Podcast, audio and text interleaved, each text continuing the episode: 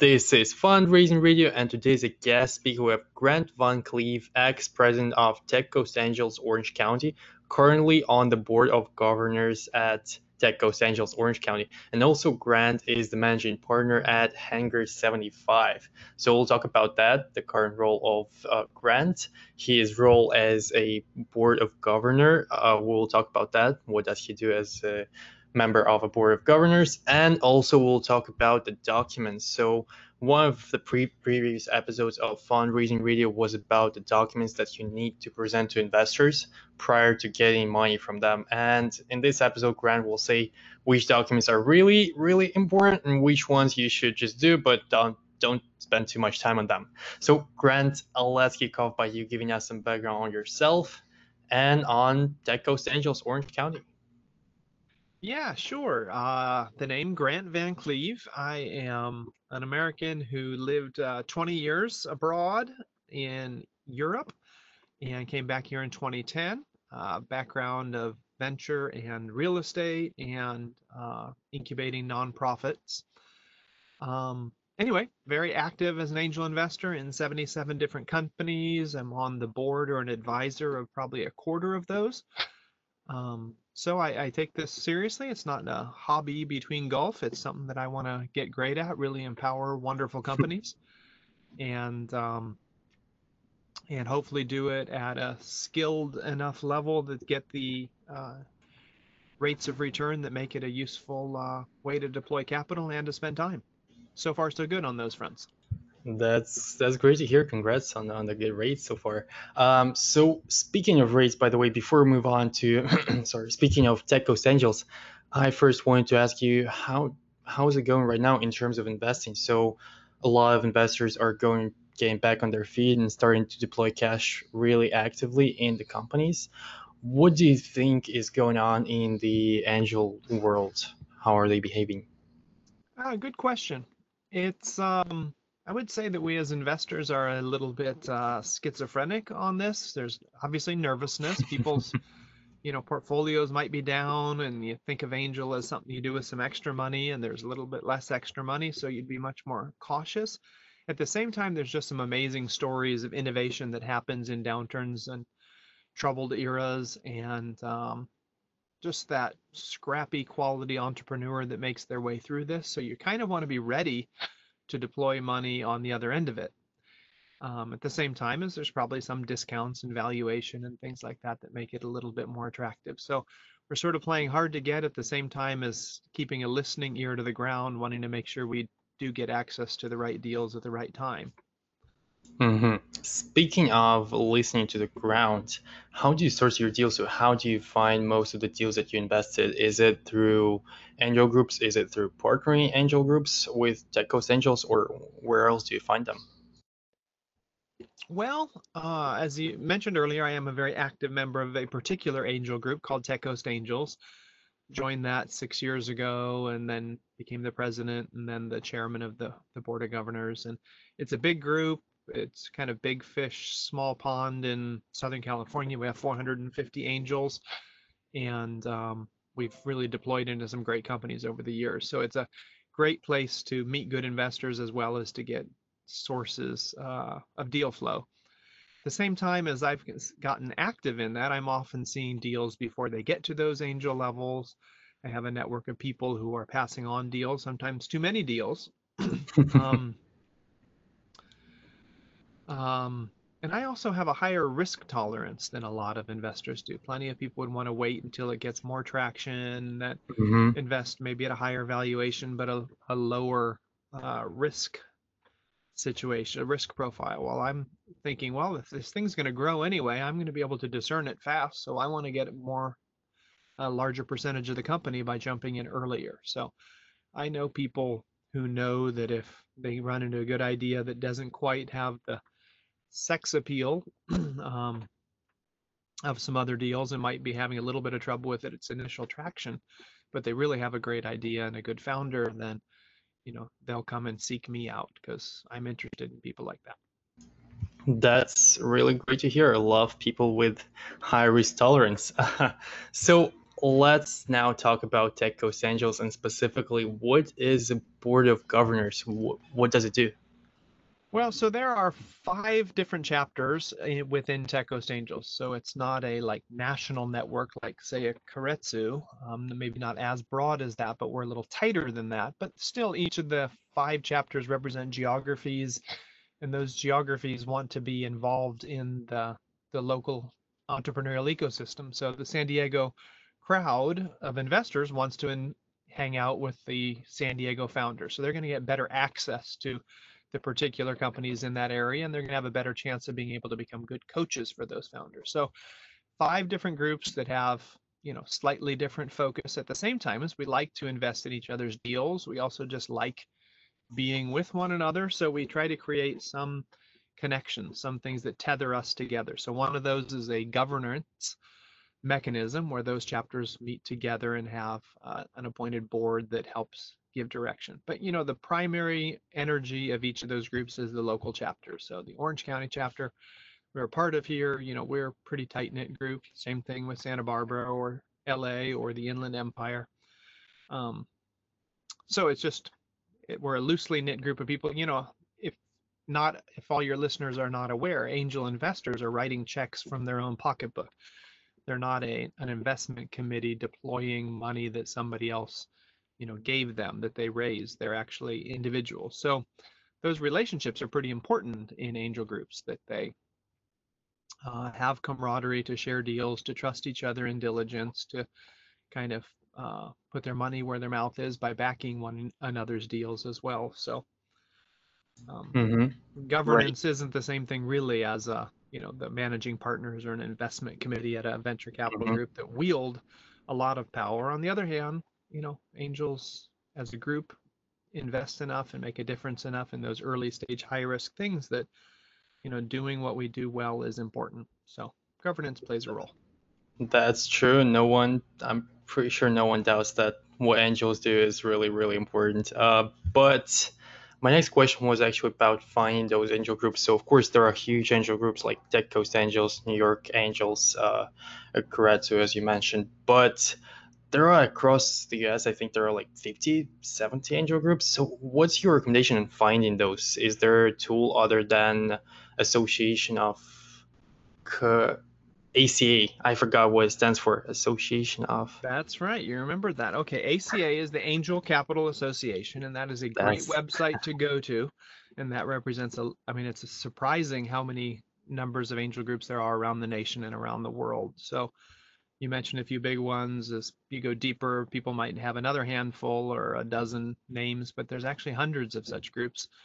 So there's a good directory there. You just, you know, say whether you're an investor looking to join something or if you're a company looking for investment, there are a geographical sorter and it's just listed by state and then different groups within that. So if you're in the, you know, state of Kansas and you don't think that there's, you know, much happening entrepreneurially, well, it turns out there is. And there would mm-hmm. great groups to get involved with there. And at least in our case, we put, I think it's 85% of our investment into deals within Southern California. So that, as I mentioned earlier about coaching, about, you know, playing a role in those companies at some level, we want to do that close to home. So as opposed to other groups that might uh, have a national or international footprint, angels will tend to be local. So that kind of a directory is a great place to to go to learn more. Absolutely, that's true. I was, uh, again, it's ACA, Angel Capital Association. I got it. I remember that. that was tough. But let's talk more about pandemic and what's going on right now in the field of fundraising for startups. So where should founders go right now, like literally this day, this week, to raise funding? Should they try grants first before going on to angels? Should they try individual angels before going to angel groups, or should they just go straight to big angel groups like uh, Coast Angels?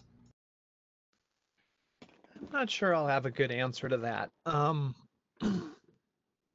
maybe I could take it from another direction. If you're an existing entrepreneur and have investment, you will significantly be more likely to get money from your existing investors. So even if you have to lower your valuation, incentivize them to get some money in, that's really going to be your best best bet. Investors will want to triage and think through their existing things before they'll expand into new things. Um, and yeah, I was read a quote recently about from Warren Buffett saying that you know when the tide goes out, that's when you see who was swimming naked.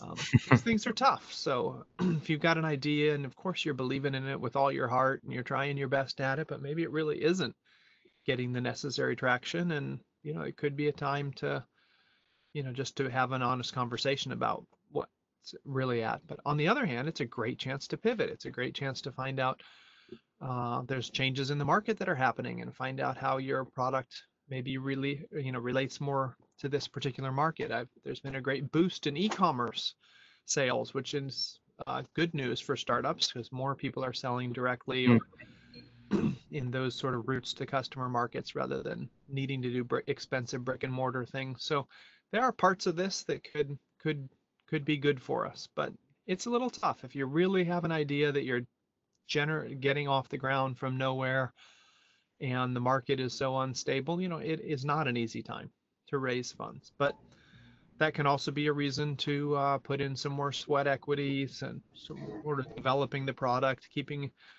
uh, you know active studying of what's happening in these changes in the market and adapting your product to it, so that when you come out the other end, you've got something robust and you can uh, be the only ones you know left standing or the first one to enter into a transitional thing, and their money will follow that. So Right. But if you're just saying, I've got this thing and I love it, I think you should back it, it's going to be a tougher time for a couple of months than it was previously. Definitely, definitely. That's a good point. And speaking of money following good ideas and you know, sustainable ideas, let's talk about the pitch deck. How can a founder prove that his or her idea is the sustainable one? What do you think are the major points that they should include in the pitch deck to prove that? Well, there's there's good resources out there of things you can study in in general about keeping the pitch deck size down shorter than you think, making it attractive, making it uh, discernible to to anybody. There's other tips about you know take a lot. There's a lot of data you want to throw in there, and actually you're better off putting those in an appendix as sort of or a second deck, supplementary deck. Um, just think of in terms of absorption of content by somebody who's reading it and reading it quickly or hearing it, seeing it from the front. Um, and you want to make sure they catch the main idea, which I guess then I would add to that. You should think very strongly about the beginning and the end, especially the beginning. The majority of angel investors decide uh, whether or not they're going to make an investment in a given company within the first three minutes of a presentation. Now, it doesn't mean it only takes three minutes to convince them. It might take a full 12 minute presentation. It might take two weeks of due diligence afterwards, but they get in a mindset where they say, I like this and I want to find out if it's true. I really hope it's true because it would be a great thing to be part of it, or the world really would be a better place. They'll catch that and then they'll be in a frame of mind saying, I'm just checking to see if there's any red flags. or they're on the other end where they're like, huh, I don't get it, or I doubt it, that can't be true, or, you know, uh, that guy's, you know, it's a, a pipe dream, it's not rooted in reality. There'll be some kind of frame of mind where they get in a negative frame of mind about it and they're uh, just not interested. You really can then give them all the facts and figures in the world, give them, you know, pages and pages of data, and they'll still be like, yeah, but it doesn't work for me. That sense of it, it works for me is going to happen fast. So make sure you've got a, a catchy and clear beginning to it that uh, doesn't bury the lead, tells them exactly what it's after, and a quick summary of why you're the ones to do it, and then say, and I'm going to prove that to you. And then hmm. you can use the, whatever time you've got left to flesh out the detail. But they should they should understand what it is you do, and they should be excited about it being true from the very beginning. Right. Be a couple of tips. Those are all good tips. So thanks for that. And for moving on to mistakes that founders make, especially now the times have changed. There are no more face to face meetings basically at all. So, what do you see the standard mistakes that founders make during those Zoom calls, during the actual presentations where they speak and show show their slides? What are the major mistakes you see there? Um, mistakes. I, I think the mistakes would be the similar mistakes to face-to-face meetings. Those the problem with uh, Zoom calls and things is it's it amplifies the same basic mistakes. So take for example listening. I just think that's the like number one thing in general in your interactions with an investor. They want to know that you're coachable, that you're humble, that you're paying attention to you know things they might be offering uh, tips that and it's not that they have egos you have to listen to them but they want to know whether you're going to listen to the market whether you're going to listen to your mm-hmm. clients whether you're going to listen to your teammates so um, catching clearly you know not being ready to jump into your answer but making sure you're listening well to what their question really is what their concern really is um, waiting to you're for sure you know they're done with their comment or their question then repeating it back and affirming what it is they asked and then saying you know now if i've got if i understood that correctly and you're concerned about this or that then yeah here's what you need to know about our product and then you explain that um, in a way. Those are just you know those are general conversational tools. Those are general things that are affirming to somebody you're trying to have an empathetic conversation with. Those are ways to persuade people but they're really they're tougher when you don't have those visual cues when you can't uh, tell for sure when they're done when there's a lag in in the thing. So just sort of double down on those basic communication things knowing that the medium makes them even more challenging. Mm-hmm. right right. That's actually great advice repeating what the other person says is a good uh, tactic of speech. So you should you should definitely practice that and before moving on to the question about the documents and which documents are more important, which are less important, I would love to discuss Hangar 75 with you. What is that? So Hangar 75 is uh, taking entrepreneurship from a slightly different angle. And I'm, what I'm going to explain to you is going to be different than my normal MO of how I would be investing or how I even think entrepreneurship happens. And by that, I mean that most entrepreneurship most of the dramatic, innovative things that happen in the world happen from somebody who has a, a great idea and they're able to fall on the sword to do all that it takes to bring an idea to life, to meet the challenges that are associated with entrepreneurship. And, um, you know, there's obstacles in the market, obstacles in team, in family life, in finances, all these things that should stop innovation from happening. And in most parts of the world, in most parts of history, they don't happen. So in our uh, era and in America in particular, maybe even California more so than some other places, entrepreneurship happens because we have a climate where it's okay to try and where we believe in, in great, courageous people to do transformative mm-hmm. things. So that's entrepreneurship in general, and that's what I love. That's what I back. That's most of those 77 companies. I put my time into it, my money into it. But all that said, there's another way to look at uh, entrepreneurship, which is that sometimes there are good ideas that are out there that can make a difference in the marketplace, um, but execution is important. And there are many times when there are entrepreneurs who have cool ideas, but they don't really know how to get from point A to point B. we as angels can, you know, be a part of helping other advisors, other teammates, and things, but it's not easy to build all those pieces together. Well, Sometimes you could actually have an idea that's good and just needs quality input in order to get it off the ground. So Hangar 75 is a little bit more focused on that. We're not taking an entrepreneur and grooming his idea where or we're not helping him or her build that company. We're saying we'll build that company and maybe you'll get to be a part of it. It could be an idea we have ourselves. It could be an idea that somebody comes to us It could be an idea that we build a team around eventually, but in general, we're saying we've got a, we think we've got a pretty good skill set to get at things from uh, point A to point B. Second part of it is we also have realized that there's a lot of acquisition opportunities that get missed because people are more interested in a longer term, you know, shoot for the unicorn, or in using a baseball terminology, or swinging for the fence, trying to get a home run. But there was a movie a few years back called Moneyball, some might have seen about the story about the Oakland A's and sort of a more statistical approach to baseball, to getting singles, getting bases on balls, doing whatever it takes to get people to move around the bases and get runs. And those points were more important than the drama of something like a home run. So, taking Mm-hmm. that back the other way, we're saying that there's ideas that should get built to a certain level and then should get sold, should find another home. Let a corporate buyer buy it and help develop it within the context of their own client base. Help uh, somebody bring it on board to get to a private equity company who could put more money and more talent into it.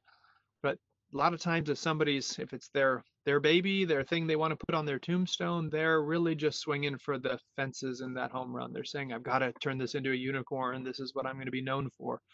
When we're saying, "No, it's okay. Let's build some things that are good ideas, products that can get find a home relatively quickly." And investors like that. They might tell you they want to get a 10x or a 20x or a 30x return, but if they could consistently get 5x returns for their money uh, on a regular basis, would have good exits. Uh, they get excited about that. Maybe it's not the only thing they're excited about, but there's a room within an angel portfolio for more secure returns. So Absolutely. that's what we're trying to do at Hangar 75. That's really interesting, and I'll definitely leave a link to Hangar 75 in the description of this episode. So if you think you have a good idea, you should talk to them. Probably it's gonna it's gonna be something cool. Um, so we're moving on to the question about the documents. There is an episode on fundraising radio where a lawyer explained five documents that are essential basically for an investor to make an investment in a startup. And uh, right now, I'll put them up here. So it's first certificate of incorporation, second bylaws, third confidentiality and intellectual property assignment, fourth is restricted stock purchase agreement, and fifth is the corporate resolution. So Grant, which one do you think are? I mean, which ones do you think are really important, and which ones are can be kind of ignored? Um, that's an interesting question. Uh, the specific answer is that none of them can be ignored. Ultimately, all five of those things you mentioned need to get taken care of. Uh, I view it a little bit more in the context of whether or not, how would I say this? From an investor's perspective, especially at an early stage when most of the investments that I would be doing would be happening, we want to make sure that you, a couple of things. One is you're not doing anything illegal. Okay, so is, does it have some valid basis? So have you created some company around it? If we're going to invest in you, are we investing in something tangible? So that's that's sort of a minimal approach to it. We also are interested to know whether you think that way. I, uh, we of, of course are more excited. You know, we're not buy, backing somebody just because they can do their legal and financial dotting their i's and crossing their t's. There's lots of organized people out there doing innovative things. So that's not the main thing, but we also need to know whether that innovator is reasonable enough to know what needs to get done. So that would mean if they at least were studying it, we're getting people alongside them that we're helping think about that. Um, but outside of that, those initial documents that you're creating are probably going to need to be changed along the way. Um, hmm so I don't think you get any extra brownie points by having spent, you know, twenty thousand dollars on some great legal documents when we're like, ah, that wasn't what we're going to need for our round anyway. Let's, you know, we're going to need to change those. Or a, future Series A VC fund will definitely need to work on some governance documents. But hmm um, so I wouldn't put a ton of time or money into it. There's great basic documents at uh, Go Cooley.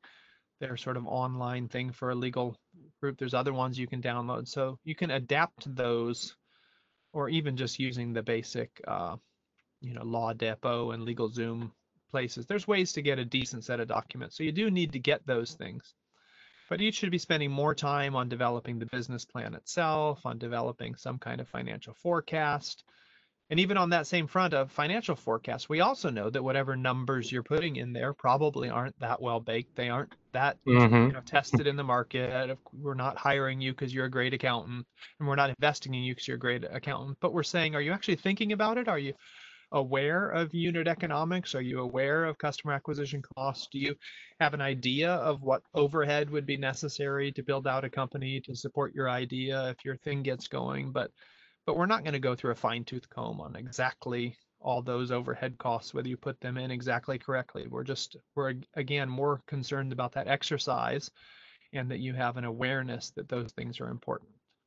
Right. That's that's actually a great answer. That's perfect. And I see too often probably how startup founders are getting too much focused on the documents. I've seen some spending like five, seven thousand dollars in that. I'm like, come on, you're not you're not paying for an SPV here. just just move on, you know, do some basic stuff and move on. So yeah, we're definitely on the same page here with you, Grant.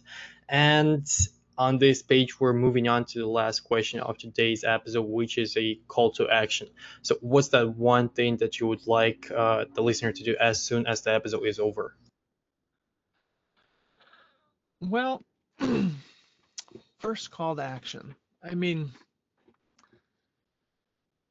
I guess I, you know, I want to make sure that we are not missing this opportunity from COVID and coronavirus where people are working from home where there's a little bit slower pace a little bit you know fewer evening activities you can go to for mixers and if, if we just use that to to watch to binge watch netflix episodes or to you know catch up on our tan or beef up our biceps or something we're going to miss the opportunity to actually do some deeper reflection that can be deeper reflection about your company, about when I what I mentioned earlier about what market forces are changing, doing some kind of deep research, um, just you know thinking through where things are headed and daring to adapt. You know that just sense of a, a change of pace gives an opportunity to to think things through at a deeper level. And I guess I take that same thing from a for your personal side. I mentioned a little bit earlier. Sometimes we're just so caught up and we have to you know build this thing this way or you know it could be you know take stock of how things are going in other relationships in your life how is your family keeping up with your entrepreneurial pursuits um, you know what what do you really want life to be like in 10 years and sometimes we just get going week to week month to month year after year on the same track and some of that's necessary to just stay focused and do that deep work that leads to transformative things. But sometimes we also need to, to take advantage of kind of a sabbatical rest. Those rhythms were always in there of, you know, uh, fields that are left fallow for a little bit in order to regain their nutritional potential so they can you know do well for the following years it's kind of built into those right. biblical stories of taking a year a day out of seven in the week off a day a year out of seven of a slower pace in order for those you know fields to be fallow or to get training or whatever. So this is one of those opportunities that landed on us whether we want it or not, and I would say take advantage of that to to do some deep thinking, some deep uh, prayerful reflection on meaning of things, and uh, come out of that whatever that is, even if it is does mean tightening the belt for a little bit economically to get through it, it can mean coming out the other side that you're in a, a better, richer, situation that sort of gold can be refined by fire. Uh, let's just see this as a tougher time, but through which, if we handle it well, we can have a, a better future. Right. That's actually a pretty philosophical, but still a good call to action. I think, yeah, uh, just taking a look at what what you're doing in terms of your company building, in terms of where trends are going, it's really important. And speaking of trends, my call to action would be follow some uh, you know daily email updates like i'm personally reading too uh, it's crunchbase daily updates and AngelList daily updates great you know takes me like five minutes a day and i know where things are going. I'm not missing anything huge out. So do that. Follow grant's advice. Follow mine for sure. And at this point we'll wrap it up. Thanks a lot grant for coming up and for sharing your experience. I think it was really useful episode. So thanks a lot for that. I appreciate it. You're doing a great job. Thank you. All right. Take care, everybody.